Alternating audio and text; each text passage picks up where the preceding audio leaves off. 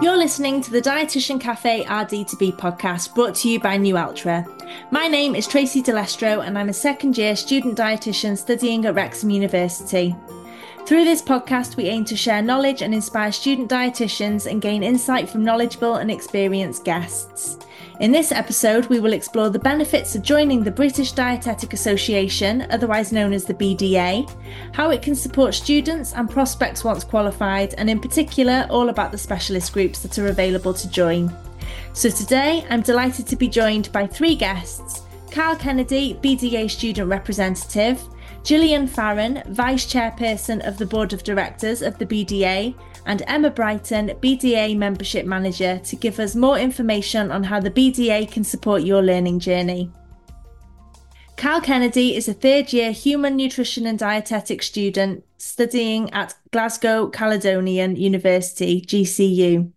He is the BDA student representative for 2023 2024, secretary for the BDA Public Health Specialist Group, communications representative for the Nutrition Society student section, president of the GCU Dietetic Society, and on the school board for the School of Health and Life Sciences at GCU as department representative for occupational therapy, human nutrition, and dietetics.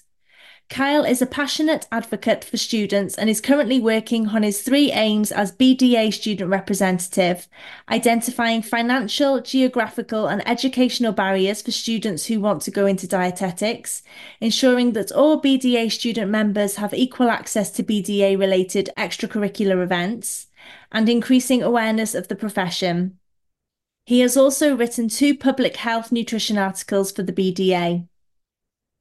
Gillian is a registered dietitian based in East Ayrshire, Scotland, who is passionate about all things food related. Gillian is registered with the British Dietetic Association and with the Healthcare Professions Council, HCPC. Qualifying with a BSc Human Nutrition and Dietetics from the University of Dublin, Trinity College in 1998, Gillian has chalked up a comprehensive range of experience in over two decades as a practicing dietitian.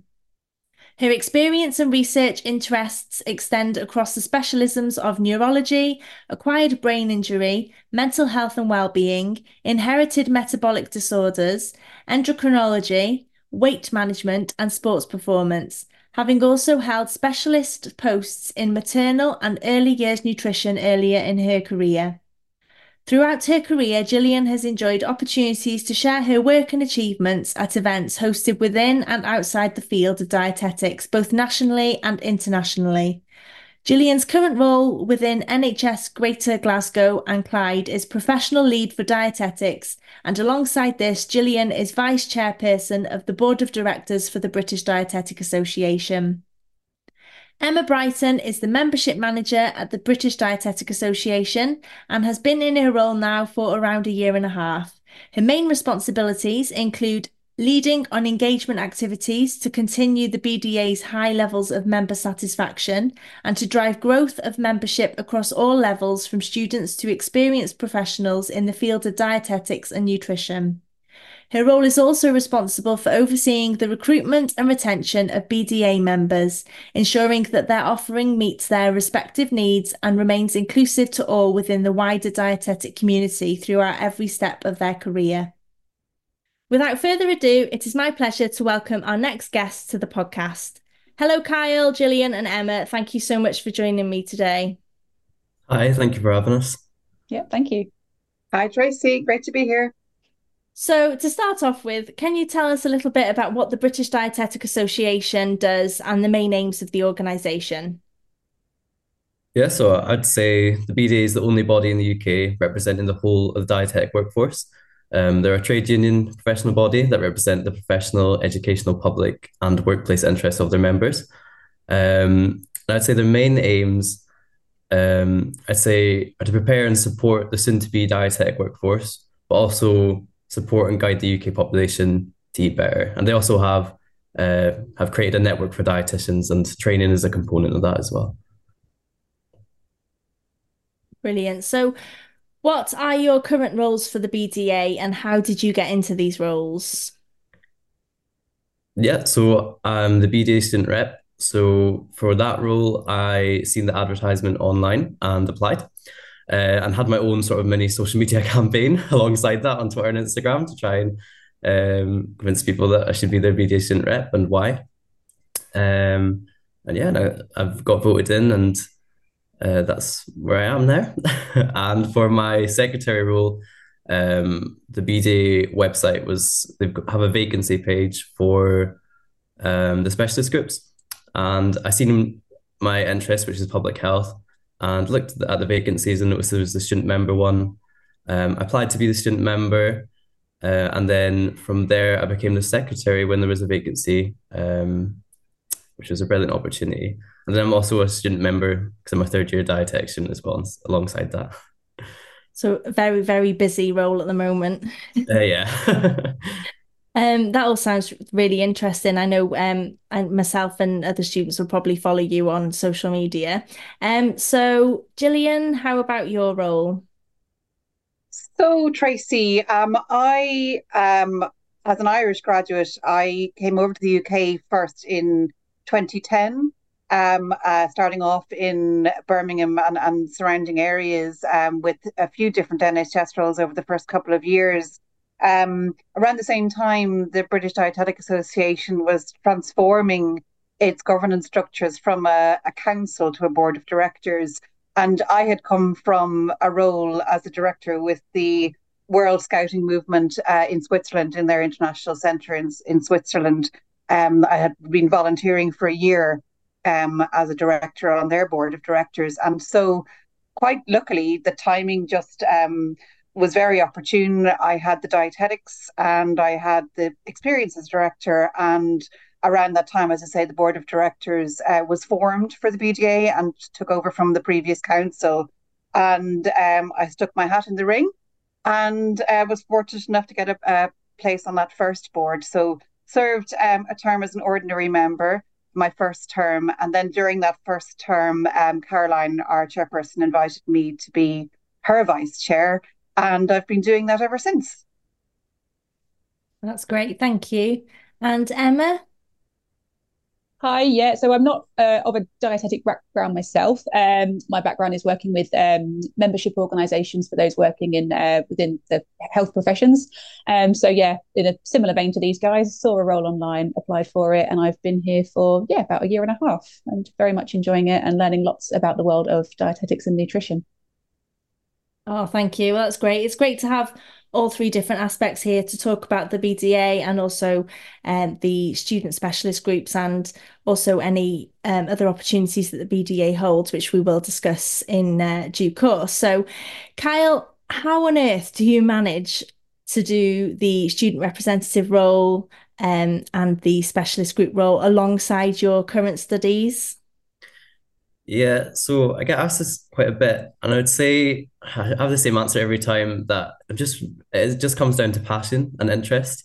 So if you're passionate about something and you're really interested, it's it doesn't doesn't really seem like work at all, and sort of almost almost hobby like you know what I mean sort of um, if you're interested in it, you can just it doesn't doesn't take much effort, and um, I would say I, I want to make a change as well.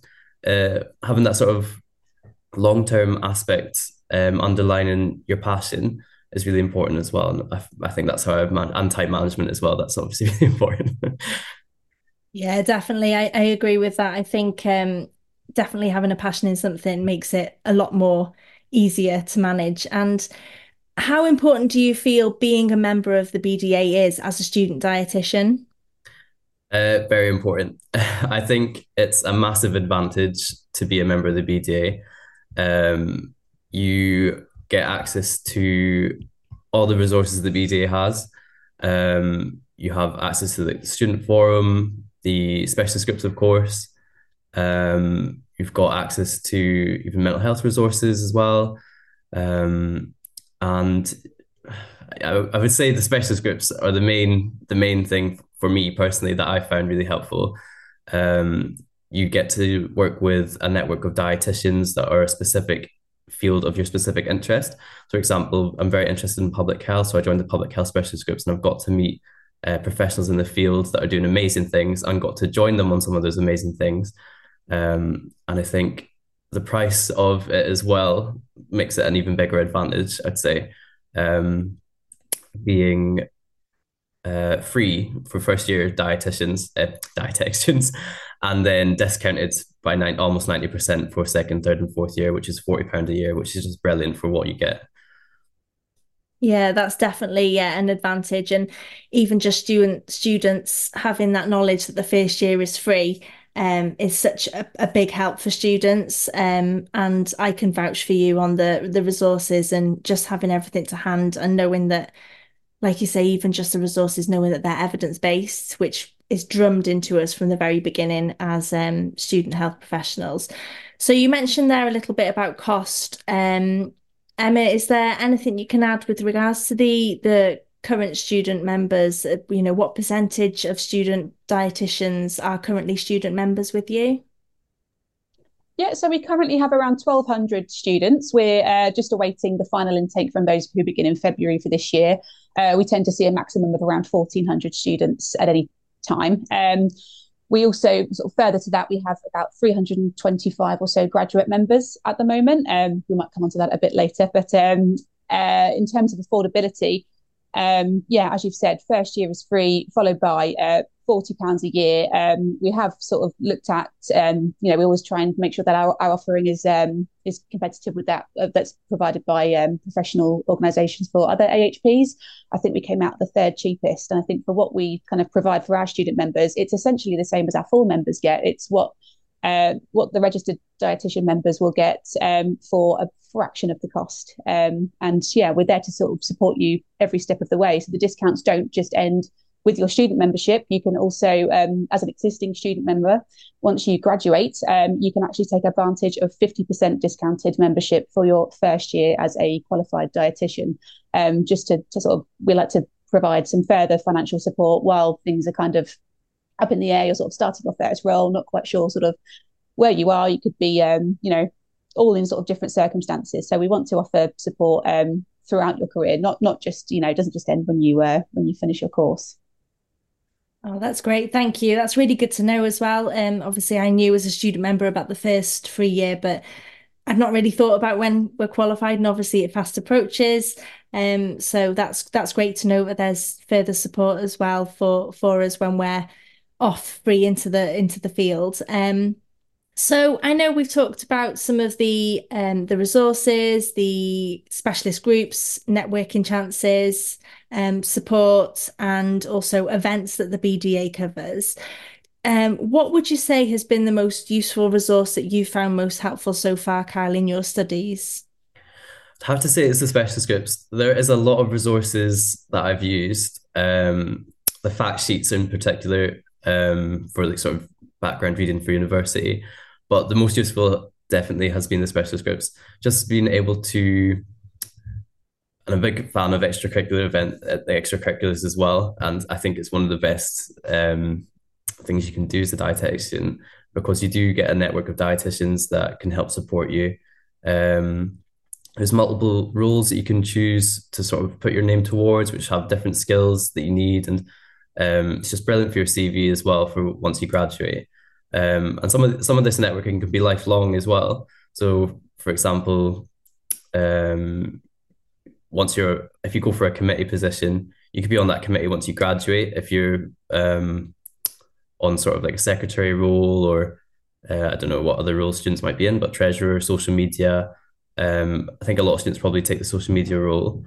Um, and yeah, just get to work on some really cool things. So, for example, I've got to, at the moment in the public health specialist group, we've got a working group for the manual dietetic practice public health nutrition chapter. And I've been helping support that and even going to be able to write a little bit on that. And that's something I never thought I'd be able to do as a student.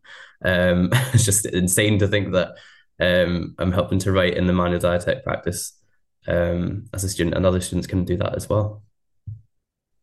Oh, that's really interesting to hear. Um, Gillian, did you want to add something to that?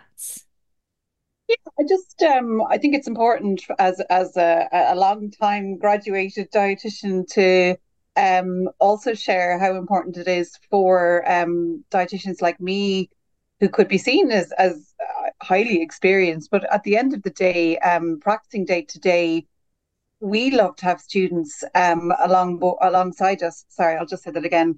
In in, in practicing day to day, we love to have students take part in specialist groups for the cutting edge information that they have at their fingertips um, while they're in training. Um, and that can be so both refreshing but also um, so useful to us um, when perhaps we aren't as close to that academic evidence base as our student members are.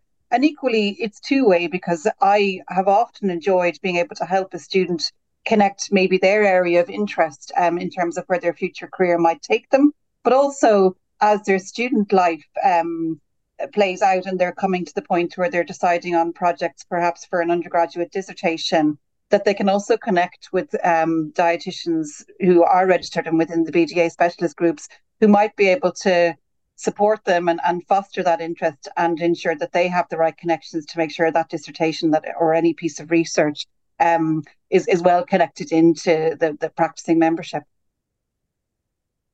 Yeah, that's really interesting. Thank you for that to hear about the two different aspects from the qualified experienced dietitian to also the the newly newly qualified dietitian and like you said Kyle the networking opportunities and it's interesting to hear actually about in the specialist groups you have opportunities to actually work on things and experience things um, which is really handy to to know um so thank you for for your input on that one with regards to the specialist groups, I believe that as student members, we're entitled to be part of two groups. Is that correct?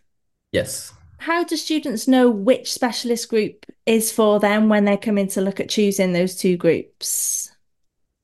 I would say it's perfectly normal not to know what specialist group is for you, especially as a student, uh, especially if you're in your first year as well, not knowing exactly um, what group you want to join. And I would say that's perfectly fine. And I would encourage all students to go try and test, uh, see what they like, see what they don't like. Uh, and that's perfectly fine. I, I would say sort of, I've even sort of jumped, jumped between groups. Uh, and I remember being um, a little nervous, saying, "Oh, I don't want to leave. Like I might look bad," uh, but it's perfectly fine. Uh, perfectly, perfectly fine to sort of maybe go into a group. You're not a big fan of it, um, you find something that you're a bit more interested in, uh, and then you apply for that one instead. And I'd say that's I think that's the best way to do it is just to try and test and see what you like. Just to add to that, with my BDA hat on, um, we do try and encourage mem- uh, student members to try and stick with the group uh, at least for a year if we can.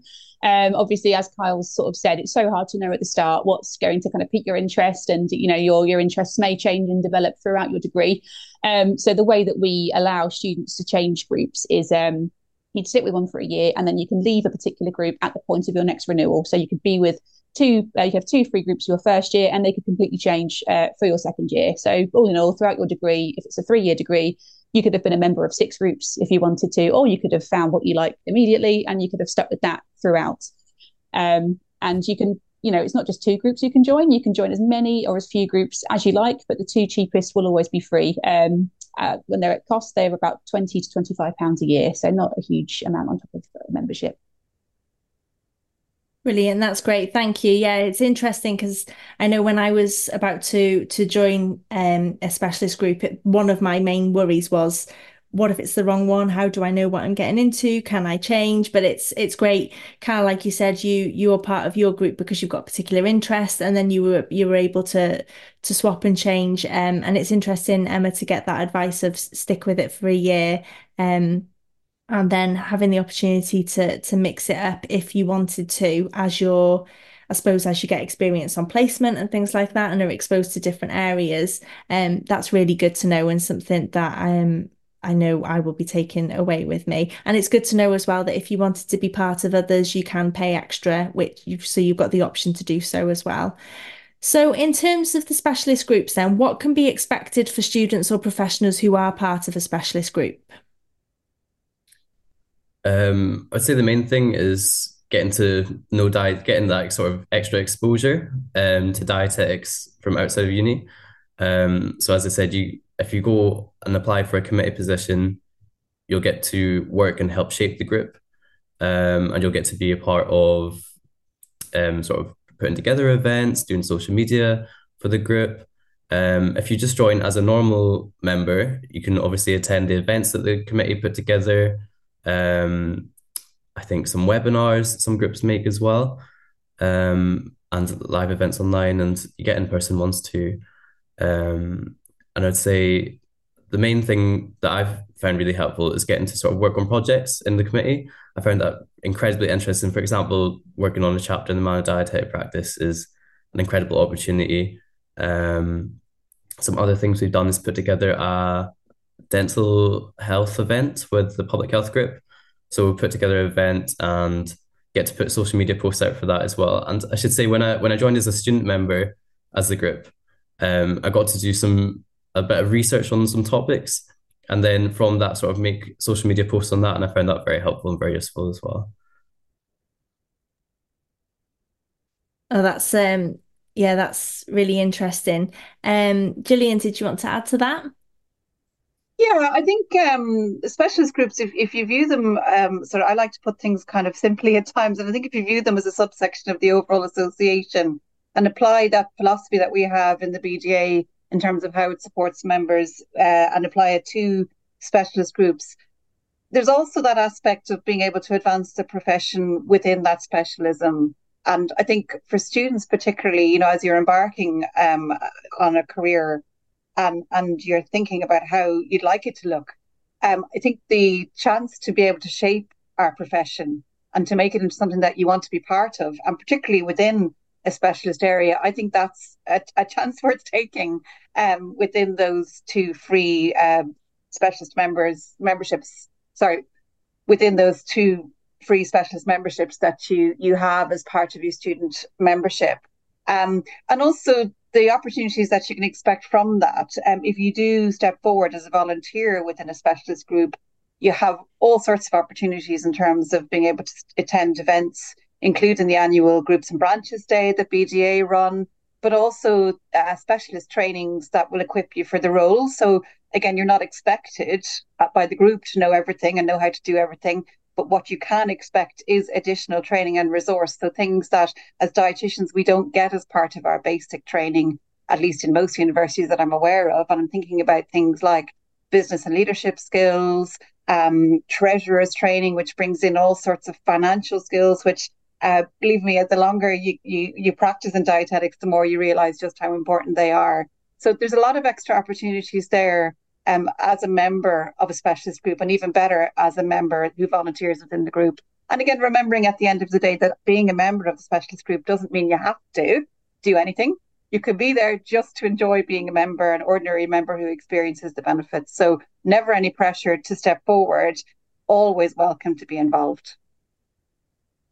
Yeah, I think it's uh, like you've highlighted the importance of having that extra training under your belt, the, like you said, Kyle, the exposure um, and the experience. So the exposure to other other areas, but also when you're looking at getting that first role, you've got all of this experience to kind of push on top of your your student training, uh, which obviously is is huge. Um, and like you said, Gillian, one of the panics I had when I was joining a specialist group is what is going to be involved as you know as a member what would I need to be do- doing so Kyle you've mentioned experiences and things that you've been involved as as a specialist group but how involved do student members need to be in these groups like you said Gillian is it a case of you can just kind of sit and observe sometimes and then when you feel the time's right as confidence grows or interests grow, then you can participate? Yeah, I, Tracy, I think it's important that the, the, the same, um, if you like, philosophy around being a, a, member of a specialist group applies to really everything we do as dietitians. And I, I refer there to the kind of 80 20 rule, you know, that really um, our first job in terms of being really good members is to listen um, and to be part of the group in terms of experiencing it. And and to feel confident that there's absolutely no pressure to contribute in that first instance. But really, again, you'll know if it's the group for you. And as Kyle says, if you feel that passion about being involved, it'll come naturally um, that you want to contribute at the right time for you. And that doesn't need to be um, with any particular time limit on it. The main thing is to show up and, and be part of the group, um, listen in, and then when something grabs your fancy, don't be scared to put your hand up and volunteer. Yeah, when you first uh, participated, how did you find it? Was it something that you were just eager to to be involved in, or did you kind of sit back on the guidelines first?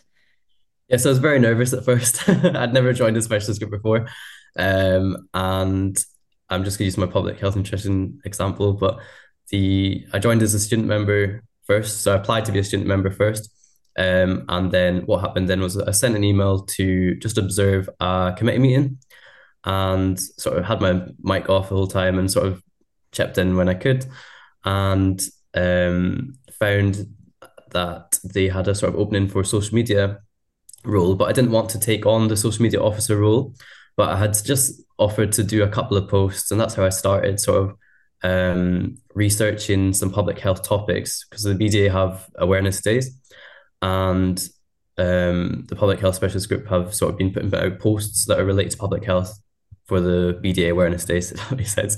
Um, and yeah, so I just I wrote some information on that, made a post, it got posted, and that's how I just did that in my own time. I just picked and choose awareness days. There's no pressure for me to do certain awareness days, um, and I just did did as much as I wanted, and then um, found that I was really enjoying being in the specialist group, and then the secretary position opened up, and then I sort of put my name forward for that, and now I sort of have a more um, more sort of formal role, I guess you could say, sort of have to take minutes, um, have to make an agenda for the meeting, type the minutes. So it's, it's different sort of responsibilities, but I'd say the student role is very flexible. Yeah, and things like that, they still lead you in good stead, don't they, for once you're qualified in in any role, you know, even like minute taking, agenda setting, things like that. And and obviously, you probably would have had experience being the chair of the society at the university as well. Like that's, you know, similar things for organization. Uh, and like you said, time management has to be key. Um, so you've mentioned that there's uh, webinars and uh, the events that are face to face or virtual. So there's a, there seems to be a mixture of both type of um, meetings for specialist groups. Is that right? Um, so there's three main types of meetings. Um, there's the sort of just the normal committee meetings um, that are just solely for the committee. So like the chair, the vice chair, the treasurer, secretary, etc. Um, and those I've never had an in-person um, meeting. It's all it's all sort of been virtual for me. I'm not sure how other specialist groups have done it, um, but I, I think it is mostly virtual just because, for example, I'm a Scottish student um, and the rest of the public health members are in England, so it would be impossible to go back and forth to England for every committee meeting. Um, but yeah, I'd, I'd say that's the main type of meeting, and then you sort of you have an AGM as well, which is uh, more of a sort of event um, where you um, sort of open up to your general members as well that join. Uh, I believe I've not actually attended an AGM, so I might need to be corrected on that. um, and you also have the sort of just normal events that you sort of make. So, for example, I mentioned the dental health event, so that that would be sort of a your third type of meeting. Okay, so when somebody's part of a specialist group, how often do they? I know it'll be different depending on different areas, but how often typically do they tend to meet? Um, so my experience with the public health one is we have a committee meeting every two months. Um, I'm not sure if anyone else here um, has any sort of different opinion, different uh, experiences of that, but that's been mine. Well, that sounds about about uh, you know, I, I think it depends. These things um, can follow a little bit of a natural cycle depending on the specialist group, um, and also depending on what they've committed to in their work plan for the year. So. Another thing that's important about specialist groups is it's one of the main vehicles that uh, members can su- submit business cases to um, the BDA. Um, and what a business case is is really um, a proposal around a project for a piece of work. Usually, there are other reasons for business cases, but that would be the main one that specialist group might submit. So when they are live, um, it might be that the committee or other members who have expressed an interest It can be outside of the committee. So again, if even if you're not a committee member, it may be that you put yourself forward for another piece of work, which is another way to do it without having the commitment of sort of being fully on the committee. Um, so I think it, it can be quite organic and it, but I suppose the main thing is the meetings are driven by the work plan, um, which I think is a really good thing because um, specialist groups having a work plan means that you have that feeling of traction that something's happening from year to year. Um, and so, as I say, it, it really does depend. And the other thing I want to say about the in-person side of things, Kyle, is that a lot of groups um, have rightly moved to online. I think it's it's a good thing um, in the sense that it gives equity of access to everyone. Um, but also, it's encouraged that when there's annual study days that are in person, that the committee makes time for themselves um, to meet and get to know each other in person a bit um, as, as much as possible. So, you know, it can have that sort of social aspect as well. I was just going to add there, while we're on the topic of events relating to the specialist groups, the BDA does hold an annual um, Groups and Branches Day once a year. So um, that normally takes place in sort of June time. Um, that's open to anyone who is a member of um, uh, of a group or a branch, and it's um, a really great uh, opportunity to kind of showcase the work of, of our specialist groups and any particular exciting projects anyone's been working on. So the work you do with within your group can sort of go beyond the parameters of that group, if you like. It, uh, you know, there can be exposure to um, our wider the wider BDA membership, which is um, about eleven thousand members. Thank you for that, Emma. So you mentioned there about the branches, um, and uh, I believe the BDA has 13 different branches across the UK. Is that correct? That is correct. Yeah. So there are 13 uh, regional branches. So um, those are um, they're, they're, as important as the specialist groups, I'd say, but for sort of different reasons. Um, that's kind of mainly due to the fact that it's your, more your personal dietetic community. So those are the people that are based around you. So, um, for example, thinking about graduate members that I mentioned earlier, your first dietetic role may take you to um, a completely different region of the UK that you've never lived in or worked in before. And it's a really great way to meet your um, your local colleagues and to develop a bit of a sort of a local network. Um, and um, similar to the um, to the groups, the branches um, offer opportunities for CPD, um, lots of events that are not quite as specific as the group events, while the groups will focus on the particular fields that they relate to. The branches kind of have a glimpse at everything, um, and they're not so they're not such a big commitment. So a lot of the group events, uh, for example, can take up a day, whereas um, the branches will have kind of you know the odd one hour webinar, uh, and you can kind of get your CPD in kind of smaller chunks that way if you prefer. Um, but it's not uh, it's not you don't have to be a member of a group. Uh, you can also be uh, a member of one or more groups if you like if you're on a bit of a border so you live in what one area one region and you work in another um, and you can change it whenever you move um, so it's kind of a, uh, a dynamic support network throughout your career Oh, that's really handy to know that um, you can change branches if if you need to. Um, so in terms of having a local branch, what is the benefit of being part of that local branch as opposed to just any any particular branch? Um, so I would say your local branch will have probably have local in-person events. So by um, being a part of your local branch, you can attend those events, um, and you'll also get, I believe, you'll get emails as well. Um, I think do local branches do newsletters? Yeah, so there's there's definitely yeah there's newsletters. They keep you up to date as a specialist group does. Um, and just um, a quick note on those in-person events, they tend to be um, based at universities. So it's kind of it's happening where you are as a student. So you just need to sort of you know put your head around the door, and um, you're welcome to to join. And yeah. oh, that's interesting to to hear. Thank you. Yes, Gillian.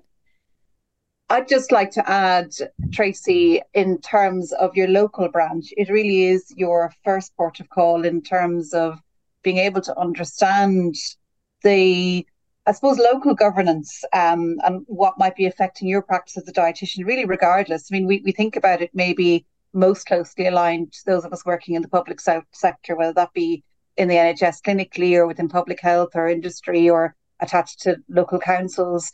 Um, but essentially, um, again, I suppose it's from my example now based in Scotland, but only recently based here the branch has been crucial for me to really understand the local culture and the influences that affect dietetics as it's practiced up here, which has some quite distinct differences to what I would have experienced in Middle England and even more so um, from where I first came from in Ireland. So your local branch really is a great way not just to get to know your new local colleagues if you've moved, but also to get to understand and get under the skin of the culture of how dietetics is practiced and um, where you've just moved to, or indeed where you're just about to embark in practice. Yeah, that's um, great. Thank you. It's it's um, helpful to understand a little bit more about the the branches as well as the specialist groups and and knowing the benefits of being that local branch. Like you said, Cal, sometimes you're quite far away from the specialist group, so it's difficult to kind of network. Um, whereas a, a, a local branch has that opportunity. So. I guess in terms of the branches and the specialist groups, then are the meetings all for CPD purposes, or are there socials too where maybe the the dietitian hat comes off a little bit and you kind of are able to network um like you said still in the world of dietetics but there's a little bit less pressure on um giving input to certain projects or things like that yeah so as i uh, mentioned before there's generally three types of meetings there's the committee meetings um that are for sort of the progress of the group and the sort of focusing on the aims of the group and what they want to achieve. Um, you have the study days, which do tend to focus on CPD and networking. And then you have the specialist group study days, which um, are, are, about learning, but um, I would say are a bit less sort of formal. Um, sort of sort of mingle with people and network. I feel like all I'm talking about is networking. there is so much more uh, to it than just networking. Um, but it is a main advantage of of these sort of um, meetings. And for example, the uh, HIV care specialist group are offering a lot of opportunities at the moment, and um, for networking, asking questions, and sort of sharing experiences as well. Um, I'd say just to add to it as well, it's a brilliant opportunity for students to meet from other universities. I think, um, sort of getting to mingle, sort of learning, sort of asking sort of oh, what what sort of what's in your course, that sort of sort of those general questions, sort of um, sharing experiences and stuff like that. I think is really important, and you make friends and stuff, and for sort of lifelong purposes. Yeah, I think, like you said, no dietetics or nutrition and dietetics course is ever the same so it's it's interesting to hear every everybody's different learning experience and take something away from that as well um so i know kyle you mentioned you'd been on a few of the specialist group events um can you give us an example of some that you've been on recently and how you found them um so specialist group events I've actually only uh, only I've not actually attended any, I don't think. Um, I think I've I've helped with sort of the planning of them before. Um, I would say uh, something that's not been mentioned is the research uh, the research symposium um, that I attended last year, and that was absolutely brilliant. Uh, and I would encourage all students to go because it was incredible. Um, as I said, you get networking, but you also it was a real day for learning um, and learning the sort of novel research that's come out as well, and also being able to sort of support student research, uh, which I found there's not many opportunities to do that. I don't think. Um, so it was really nice environment just to be able to chat, um, support other students by sort of listening to the research, and also you're learning in the process as well. You're always going to be learning something. Yeah, and like you said, just just meeting like-minded people um, and that exposure to other areas as well within um, your specialist group. So I'm aware that we've got the specialist groups and the specialist subgroups. So can you tell us a little bit about the difference between those two? So my understanding is that you have the specialist group, and then within that you have subgroups. Um, so, for example, I'm going to use the public health one again, but the public health group has a subgroup of the food insecurity subgroup. And um, understanding is that you, and someone correct me, please, if I'm wrong, um, you join the specialist group and then you have the option, and I think it's I don't want to say it's always free to join the subgroup. I'm not 100% sure. They are so far, yes. Yep. um, so once you join the specialist group, and then it's free of charge to join the subgroup um, within your specialist group. makes sense. yeah. So just just to expand on that, oh, sorry, uh, from the internal BDA perspective, um, So a lot of our groups, uh, specialist groups, um, have quite a uh, kind of broad focus. Uh, thinking of um, oncology, for example, um, so they have uh, subgroups which offer a focus into a particular area of oncology um, for those that practice in that field. I think oncology has five subgroups now, uh, including the uh, rehabilitation subgroup. Um, and as I said before, all of those subgroups are free to join as long as you are a member of the kind of we, we've sort of described them as a parent and child group. So if you're a member of the parent group, you can join all the all the children. yeah, Emma, I would just add um, my exa- my area of uh, specialism at the moment is mental health, um, and um, within the mental health specialist specialist group, we have um, the subgroup for CAMHS, which is child and adolescent mental health, um, and that is where my practice is particularly focused. So it's wonderful to be able to have that breadth of knowledge because, you know, with all of the conditions that we choose to follow in terms of our passions and our specialisms, they are all um, lifelong in terms of of um, how they impact the people that we support. But it's so nice sometimes to be able to take that pediatric focus, that that child health focus, um, and I think a lot of the other groups will have that sense of taking, you know, a niche that concerns quite a lot of members in terms of trying to advance the learning and advance sort of consensus in terms of practice. And that's where the subgroups can be really, really uh, beneficial. And again, as I say, if you find as a student you have a passion for a particular specialist area, and then within that a niche, there's always that room for growth. Um, and I think the specialist groups really encourage that. Yeah, thank you for that. So, in terms of the specialist subgroups, then, is there a limit to how many we can be part of within a specialist group? No, there's no limits placed on that uh, when it comes to all groups offered by the BDA, be it um, specialist or subgroups. You can join as, as many as you'd like. That's really good. Thank you. So, I know, Kyle, you've talked about the benefits of um, the BDA and the specialist groups, but how has the BDA and particularly being part of a specialist group helped you in your training? From being a student member, I was able to research and sort of study the, the topic of public health.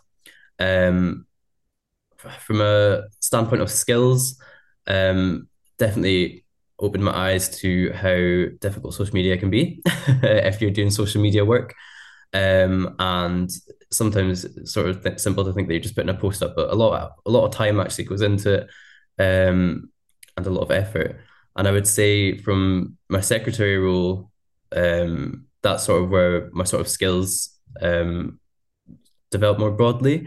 So, for example, minute taking and the agenda setting and sort of you're, you're also very if you if you do take on the sort of secretary role you're very enveloped in what the groups do. Um, and you're very aware of or you have to sort of be aware of everything sort of groups up to because you're taking note of it and you're writing the minutes and stuff like that. And i found that incredibly useful. Um, it means i'm fully up to date on everything the public health specialist group is doing. Um, and i find sort of skills wise sort of taking a committee role is really good. Um, I would, I I sort of want to, I don't want to say that a committee role is the only sort of thing you can do. Obviously, you can become a general member and then you'll learn from, so for example, I'm also a member of the Optimizing Nutrition Prescribing Group, but I'm just a general member of that group. And they have a newsletter that comes out, um, I think monthly. And um, you've got sort of the the I forgot what it's called. it's like a, a, list of all the sort of nutrition supplements, all nutrition supplements, and sort of what's going on with them uh, in sort of present day. And I found sort of joining this group really useful because it's not something that's very much spoken about at my university. I don't think. Um, I'm not sure sort of what your experience of of that has been, but um, I found that uh, that was the main reason that sort of drove me to that group was I wanted something additional to uh, learn about from something I might not cover as much at university. Um, I think that's a real advantage of the specialist groups actually is being able to sort of further your learning on a specific topic that you may or may not be interested in fully yet until you until you sort of figure that out. Um, and yeah, I think it's it's a great addition to your sort of university career. Tracy, if I can jump in, um, much as I'm 30 years uh, qualified uh, as, a, as a registered dietitian, um, this little bit of an anecdote still, uh, I think, holds true in terms of how, as a student, being able to access the wider membership of dietitians was crucial to me getting to where I needed to go, which was just to qualify in the first place. So way back then, um, I had the opportunity to go to Helsinki, to the University of Helsinki, to do my um, undergraduate research dissertation.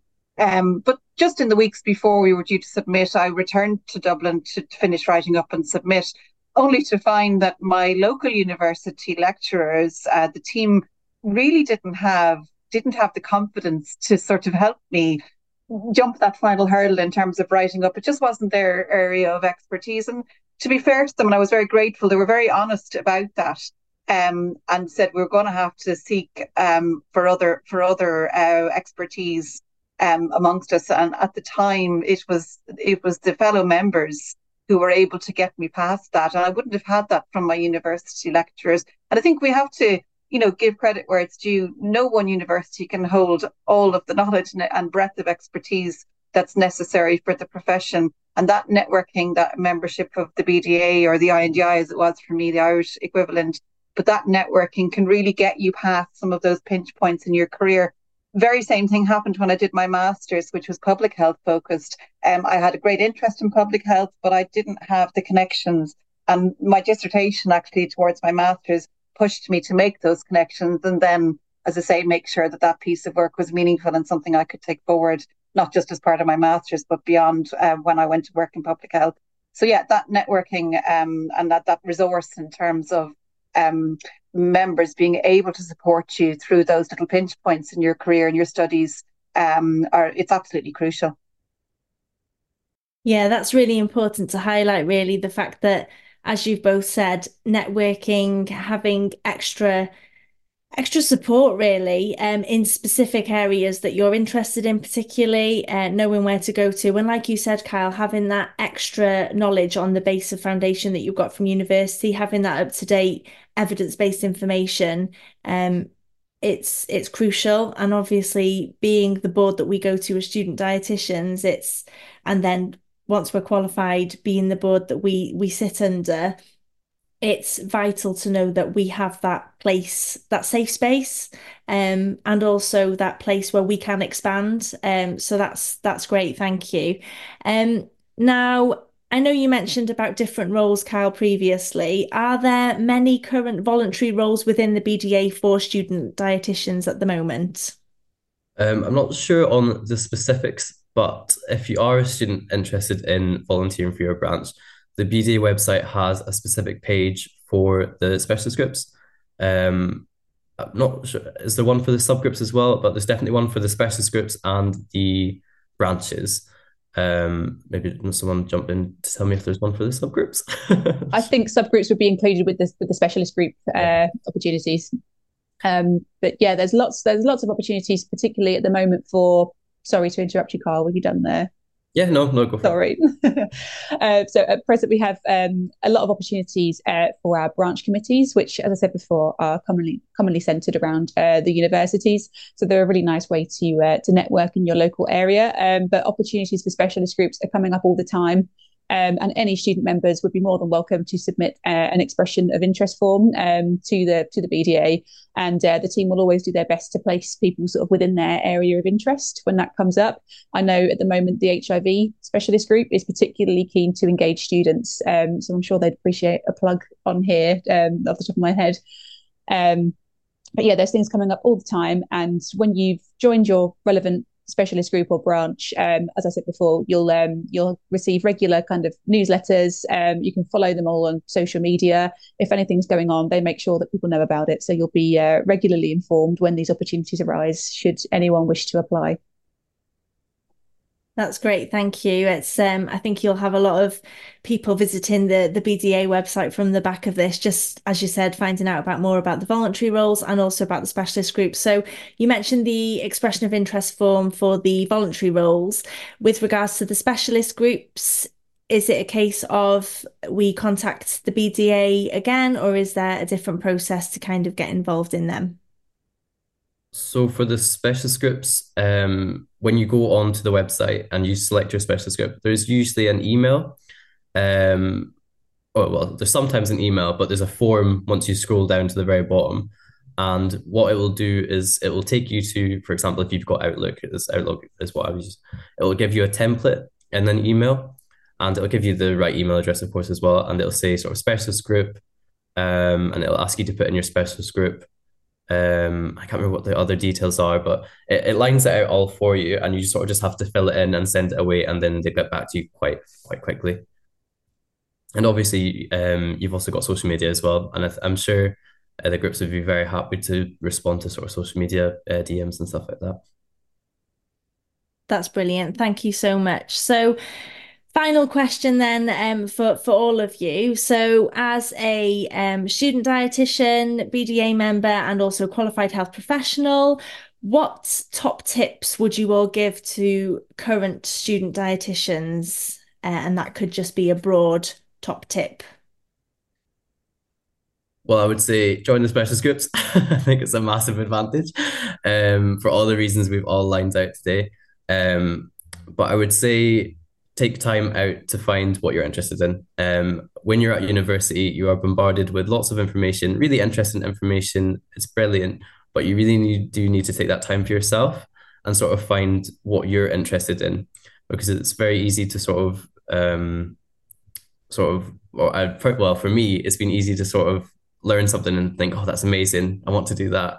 And it took me to a moment to sort of step back and sort of think, oh, what what actually am I interested about this? And then sort of figured out that it was public health. I'm interested in sort of a wide range of things. Um, and yeah, I would say that's my number one top tip is um, sort of take time for yourself to figure out what you like in dietetics, uh, and also joining the specialist groups as well. I mean, it's uh, it's for the for the price of it uh, is incredible, and especially if you're in first year and you're not really sure, you can even just because it's free, you can you can join the group and see see if it's for you.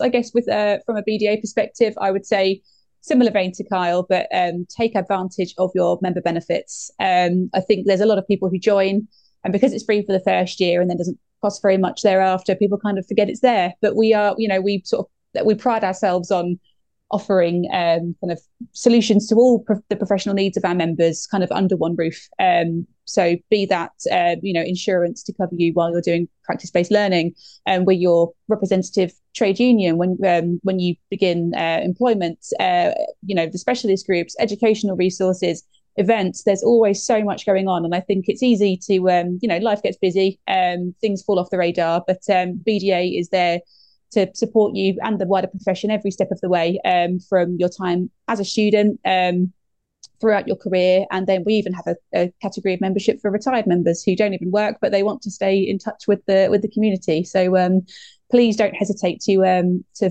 to rely on us. Essentially, Emma, I can uh, follow you there. I think you, you've um, led quite nicely to the way I've been thinking about my top tips. Um, and if I was starting over again, how I might see my student membership as a real tool in my toolkit um, towards graduating and registering.